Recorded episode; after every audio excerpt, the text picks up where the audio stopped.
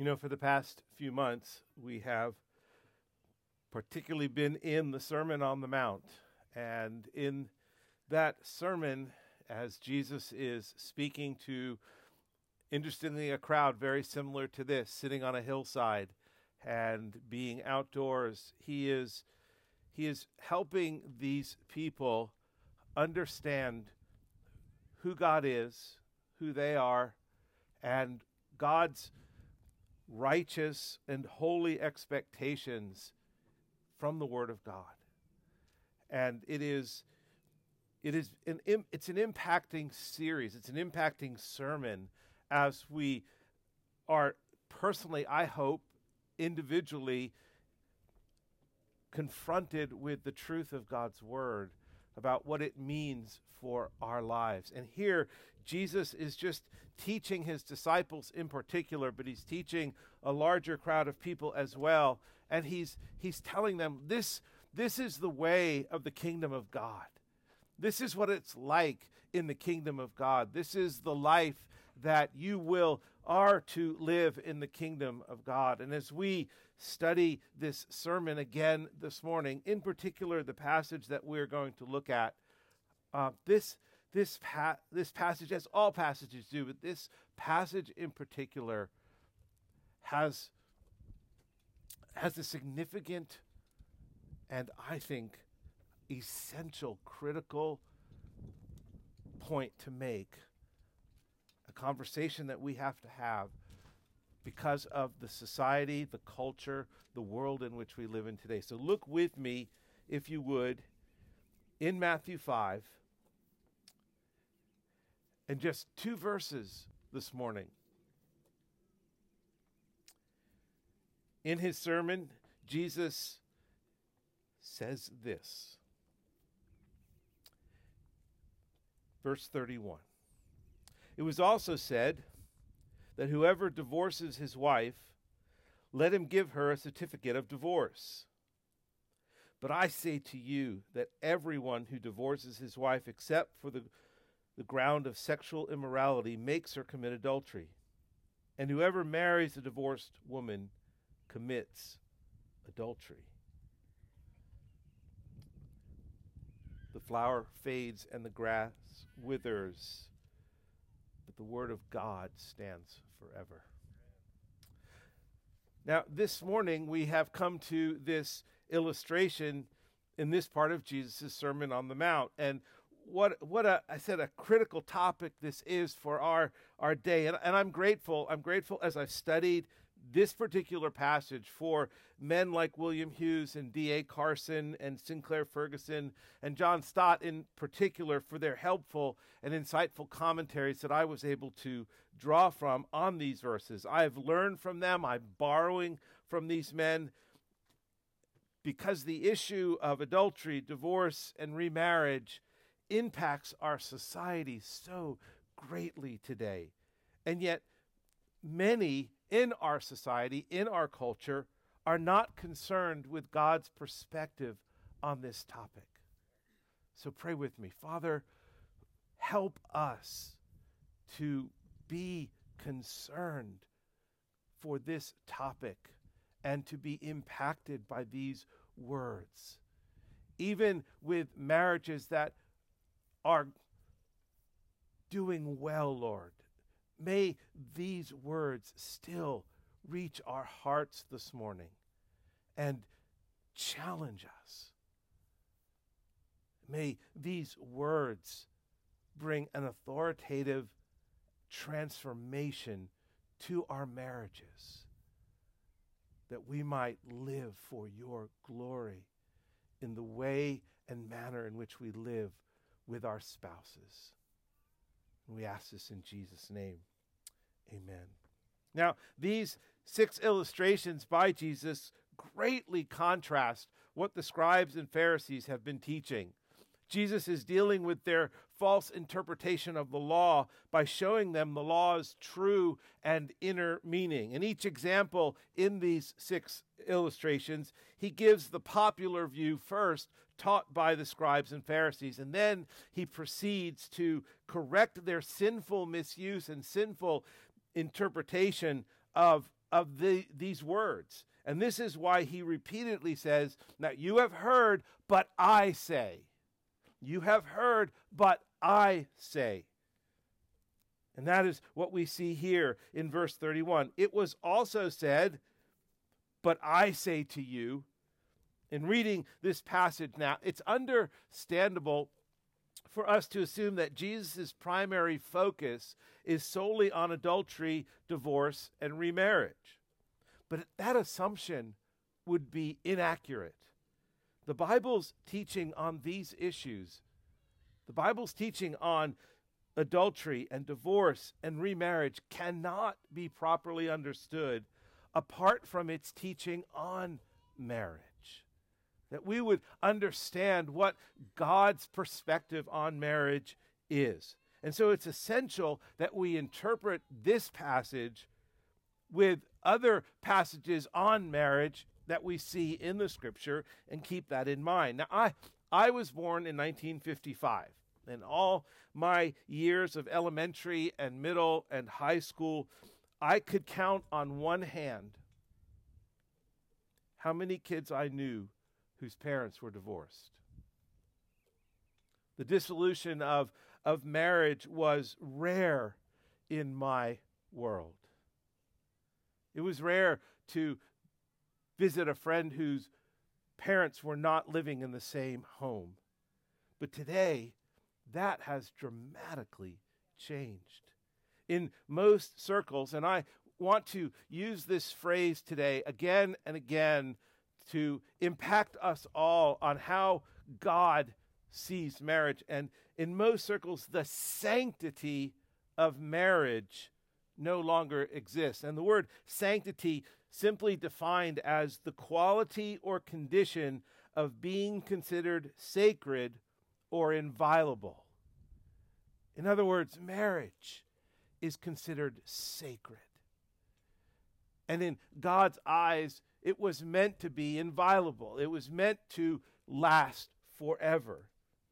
Today, the biblical view of marriage and family is under assault. Both are viewed as institutions that are oppressive to women, and also th- both are viewed as the reason for many of society's ills. Kate Millett, in her 1970 book called Sexual Politics, maintains that the family unit must go because it is the family that has oppressed and enslaved, enslaved women.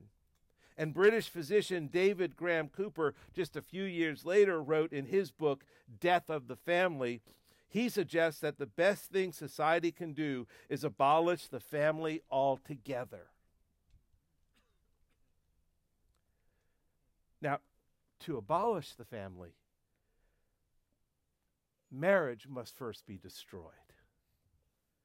And it's not surprising that decades after these books were written, marriage is no longer sacred in many people's eyes. And remaining married, even less so. Everything from cohabitation to same sex marriage is now normal, and each assault the truth about why God created marriage and all that He intends for our marriage. It's no wonder. It's no wonder then why Jesus, in this verse, in Matthew 5 31 and 32, addresses God's view on marriage, because similar to our culture, the Jews of Jesus' day, typified by the scribes and Pharisees that Jesus is speaking to, they developed their own standard for marriage and for divorce and remarriage, which they erroneously taught as God's standards. And so, to fully grasp the, the content of Jesus' teaching in this passage, we're also going to look at two other passages this morning Deuteronomy 24, 1 through 4, and Matthew 19, 1 through 8. And that they will help us understand and rightly interpret this passage because it's in these three passages what we're going to see, and, and the three points, if you're taking notes. Number one is Moses' view of marriage, divorce, and remarriage. Secondly, we're going to see the scribes and Pharisees' view of marriage, divorce, and remarriage. And thirdly, we're going to see Jesus' view of marriage, divorce, and remarriage. So, what was Moses' view on marriage? Well, Deuteronomy 24 helps us understand that. But we must understand the reason this law came into being. The treatment of women in ancient Israel was abhorrent to the Lord. As God's covenant people, they knew God had created marriage. They had the scriptures and they knew his standards for marriage. They knew the only way a marriage ended was by natural death, or if a man or woman committed adultery, they would be stoned to death. So, in essence, the only way a marriage ended in, in ancient Israel was to be by death. But over time, the sanctity of marriage was lost. And now, at this, at this stage in Deuteronomy 24, at that stage, a husband could at any moment tell his wife, I'm, I'm done with you. This, this marriage is over, and literally throw her out on the street for any reason.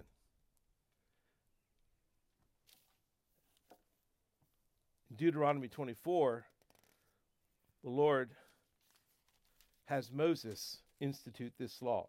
Verse 1 When a man takes a wife and marries her, if then she finds no favor in his eyes because he has found some indecency in her, and he writes her a certificate of divorce and puts it in her hand and sends her out of his house, and she departs out of his house, and if she goes and becomes another man's wife, and the latter man hates her and writes her a certificate of divorce and puts it in her hand and sends her out of the house, or if the latter man dies who took her to be his wife, then the first husband who sent her away may not marry her again because she's been defiled. That's an abomination before the Lord. And you shall not bring this sin upon the land that the Lord has given you for your inheritance. Contrary to false teaching of feminism, God sees men and women equal in worth and value. He did not create a system designed to enslave or oppress women, uh, which we read about right here, which men were doing at that time. Sin destroyed the roles of husband and wife. Sin destroyed the marriage relationship. It destroyed the harmony and the peace and, and all that God intended for marriage to be, that He had created men and women for. And now, instead, what we have is conflict and unfaithfulness and divorce, which has become common. And the sanctity of marriage that was established in Genesis 2 was lost. It was, it was just falling by the wayside here in ancient Israel. And so God institutes this law so that women could not just be thrown out the door. He's making a, a law to protect women in this passage. Husbands just threw their wives out on the streets simply because they wanted someone else. I'm just tired of you. So go. Just leave. And and that is what was happening. And so in Deuteronomy Deuteronomy 24, God has Moses institute this law to protect women and to protect the sanctity of marriage because these people had lost their way. Now, even with this law, we have to understand God never was not condoning or commanding divorce, but simply making a concession to protect the marriage institution and the women due to unrestrained sin. It made dissolving the marriage much harder. It provided a way for a woman not to end up destitute and on the street without any hope. And it still kept in view God's original intention for marriage until death do us part. This certificate of divorce was hard to get. It was you had to have witnesses who would attest to the indecency of the wife. Now, Scripture never defines what indecency is, and we don't know. But we know it's not adultery because at this time, if a wife committed adultery, she was to be stoned to death. So God, in, in concession to, to humanity's rampant sin, makes this merciful law to protect women and to guard the institution of marriage, to make divorce hard, to make it hard for a man to just throw his wife out on the street. God is protecting what he has created. And and it is it is necessary for him to do so. And so that's that's what Moses' view of marriage and divorce and remarriage right here in Deuteronomy 24. It, it, is, it is to be protected at all costs. But the reality is, divorce happens. Relationships, because of sin, break down. And rather than just destroying society as a whole, let's protect the women. Let's protect the institution of marriage. That's Moses' view. But now we need to see what the scribes and Pharisees' view of marriage is, because they had a different view. Verse 31 It was also said, Whoever divorces his wife, let him give her a certificate of divorce. So there we see Deuteronomy 24. But I say to you, so Jesus is now stepping up even further. He's raising the bar even higher. But I say to you that everyone who divorces his wife, except on the ground of sexual immorality, once because once which was then the death penalty, makes her commit adultery. And whoever marries a divorced woman commits adultery. The scribes and Pharisees took this law in, in Deuteronomy 24 that Moses had instituted and they messed it up big time. Centuries later, these scribes and Pharisees interpret and manipulate this law to meet their own sinful desires. Just as the men in ancient Israel did the same thing. They, these scribes and Pharisees, they used the law to divorce their wives in order to appear righteous. In other words, I don't, I still, I don't like my wife, and I have no real reason to divorce her, but I'm just going to give her a certificate of divorce because that follows Deuteronomy 24, and I'm obeying the law of Moses, and what a righteous man that I am. I look, I look so good because I'm doing what I'm supposed to be doing. They use the law to divorce their wives for any trivial reason. She snores at night. She burnt my breakfast. Out she goes. And in doing this, they thought they did look righteous.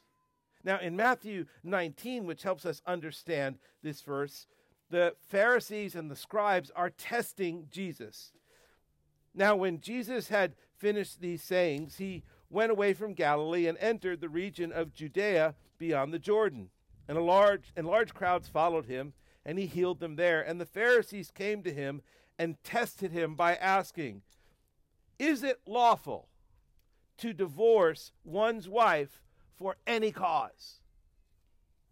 Now, they're looking back at Deuteronomy 24. They're looking back at what they interpreted, and they're asking, Is it lawful to divorce one's wife for any cause?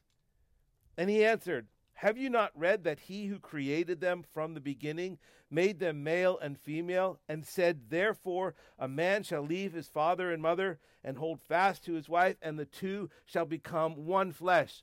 So they are no longer two, but one flesh. Whatever, therefore, God has joined together, let not man separate. And they said to him, Well, then why?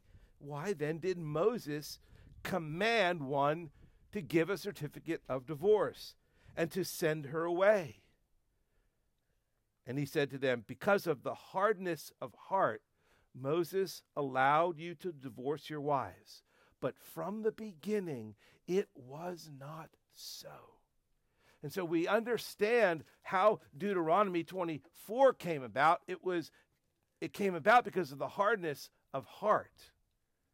And here we see in, in Matthew 19, these scribes and Pharisees had totally manipulated and misinterpreted the law. So now they're saying, can, can they, I divorce my wife for any cause? Because Moses commanded me to do it.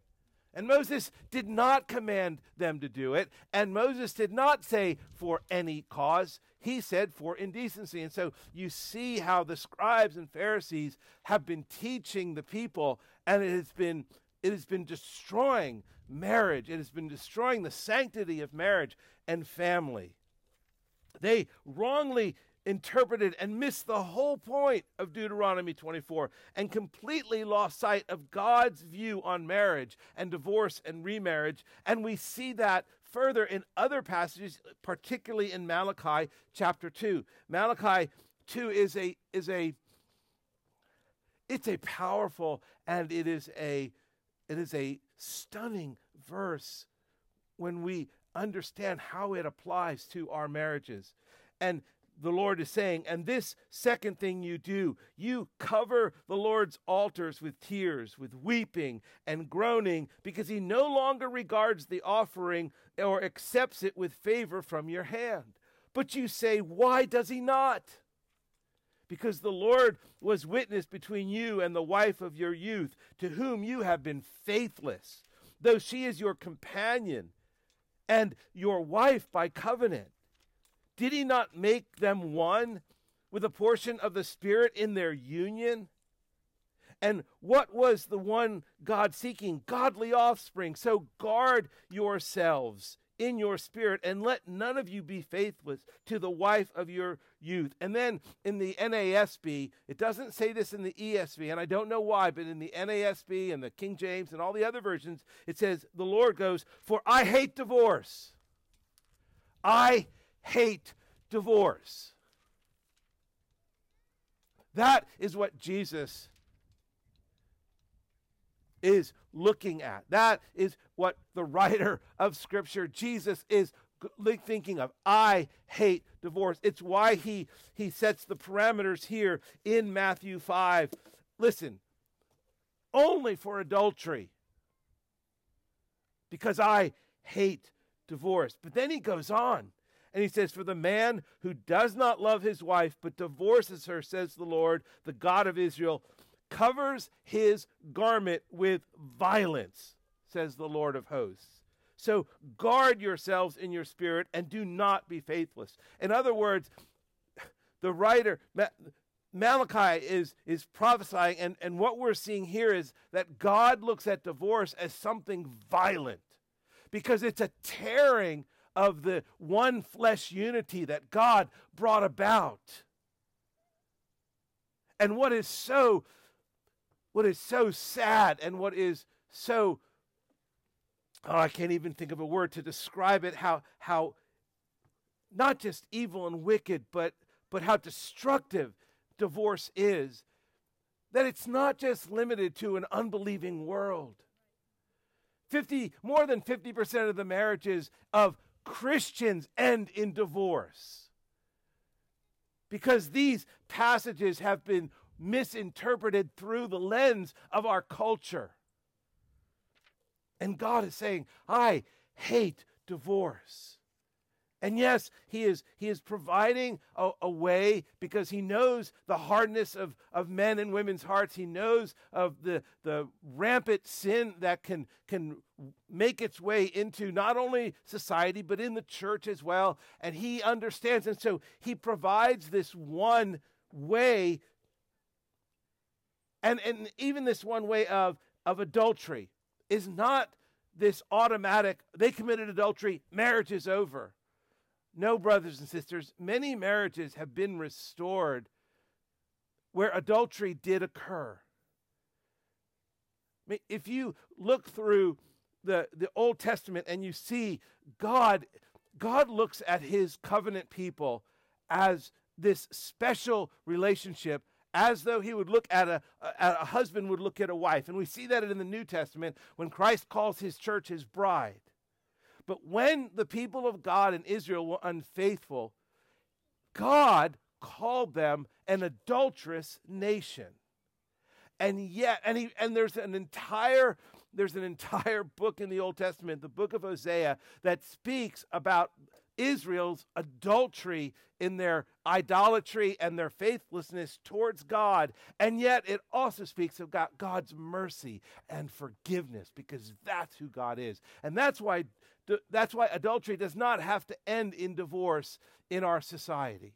Now, there are times when, when you have a spouse that has been in a sense, a serial adulterer, and, and divorce is appropriate. But God hates divorce. And what God has joined together, He does not want man to separate. God did not command divorce, and he did not allow it for any cause. It was the scribes and Pharisees who were doing violence to God's word and doing violence to marriage. They wanted an easy way out of marriage. And so they used God's word to sinfully do, the, do it. And, and do we not, does not our society do the same? Among believers, they use God's word to find a way out. And that's why we need to look at Jesus' view on marriage and divorce and remarriage. Jesus addresses marriage, divorce, and remarriage here in Matthew 5 by explaining the limitation of Deuteronomy 24 and going further back to Genesis 2, where God brought the man and the woman together, and they were one flesh. And while the scribes and Pharisees sought any reason for divorce, and where Moses said they could divorce for indecency, Jesus tells his listeners God's standard is so much higher. So much higher. And if there's any reason, it's just one, and that is the reason of adultery.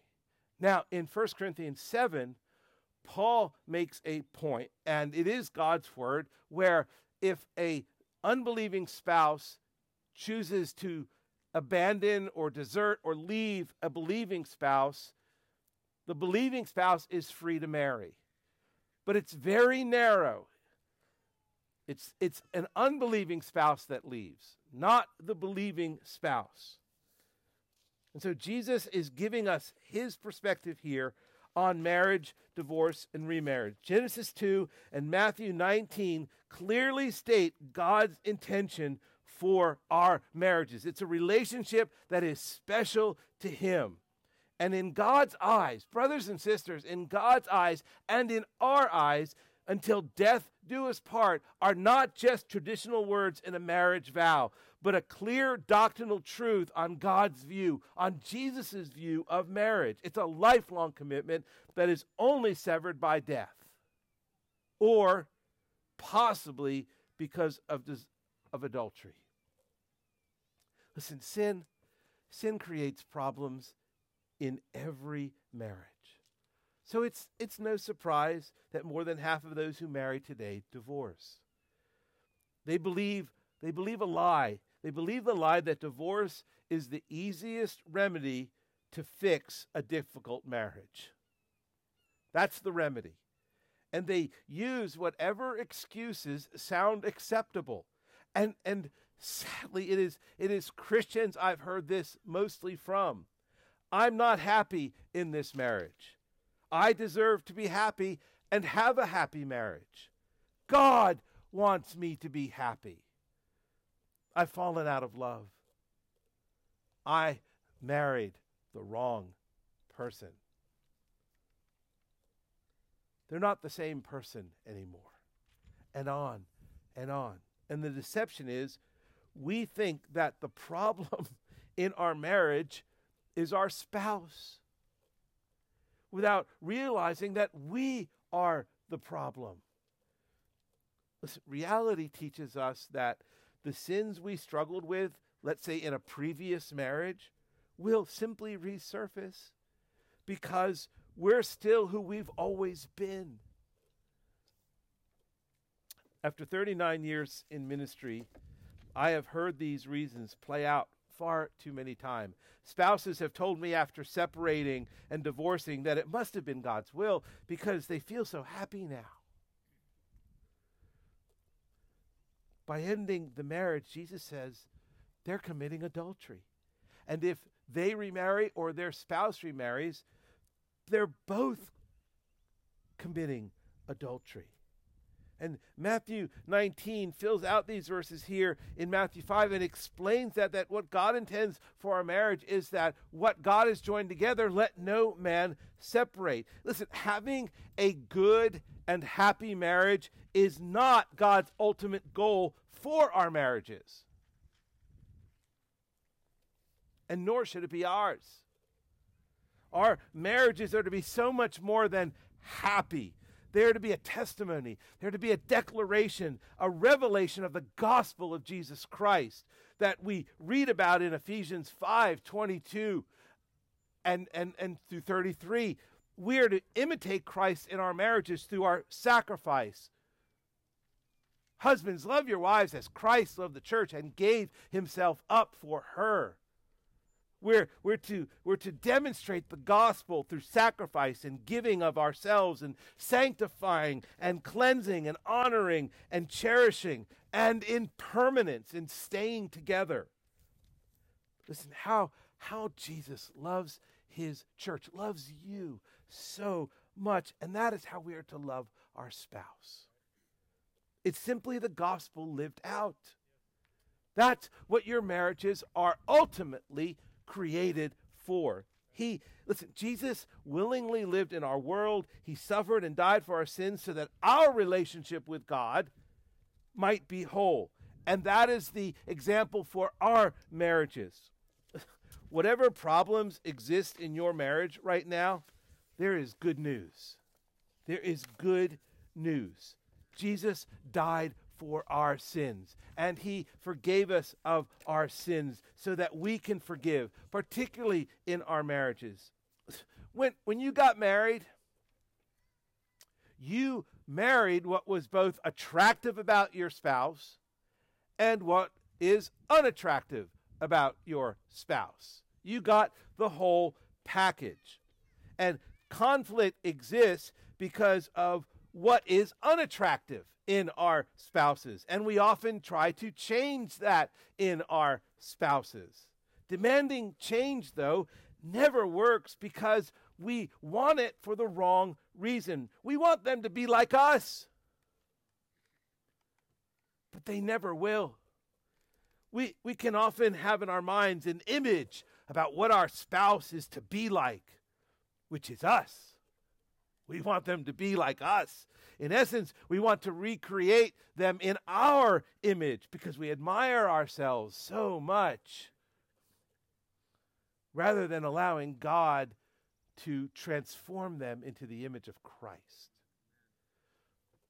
Listen, when Meryl and I first got married, I was all about, hey, let's do something every night and let's get with these friends and let's go there and let's do this and come on i want to go skydiving and come on let's go do this and and all these things and meryl's like whoa whoa whoa wait a minute you know let's just let's just hang back and let's have some time together in the house and and over time now after 41 years of marriage Marilyn's more the, come on, let's go out and do this and let's go out and do that. And I'm like, you know, maybe you ought to hang home. And she just looked at me recently, recently and she said, you know, you are boring.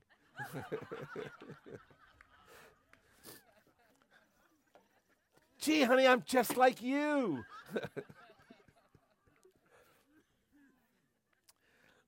the reality of living in a fallen world is that marriage is hard because we are all sinners. But our sin is not the last word. Christ's transforming grace is. If you are listen, if you are more if you are more aware of your spouse's sins and shortcomings than you are of the grace of God in them, you're making a huge mistake. You will not see them as God sees them. And in your heart, your dissatisfaction will grow. And, and, and from those, those seeds will grow roots of, of bitterness and leading to divorce and maybe even adultery, and I have seen it. We all need God's grace and God's help in our marriages, and we need the help of one another. That's what the church is for. So don't let your marriage suffer. if you are struggling today in your marriage, ask for help. It will take hard work to undo sinful patterns, yes, but you live in a community of like minded people who want to see your marriage flourish and are here for you. So ask them for help. D.A. Carson, in his commentary, says this How different is the biblical perspective? In God's word, marriage and love are for the tough minded. Marriage is a commitment, and far from backing out when the going gets rough, marriage partners are to sort out their difficulties in light of Scripture.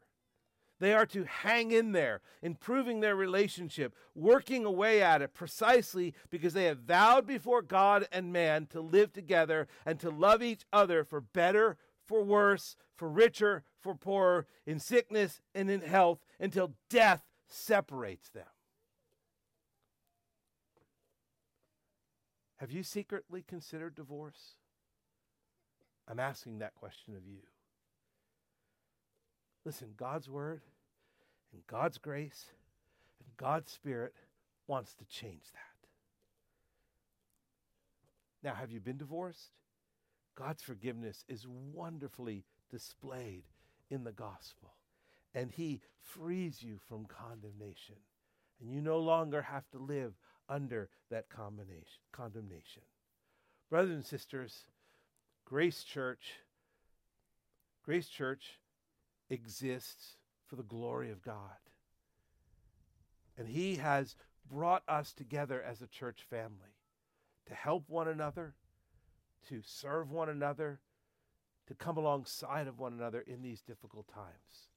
So let us be there for one another. And if you're struggling in your marriage, see me, see Devin, see one of the deacons, or just go to a friend. But let us not be like the world. Let us be set apart. Let our marriages represent the glory of God.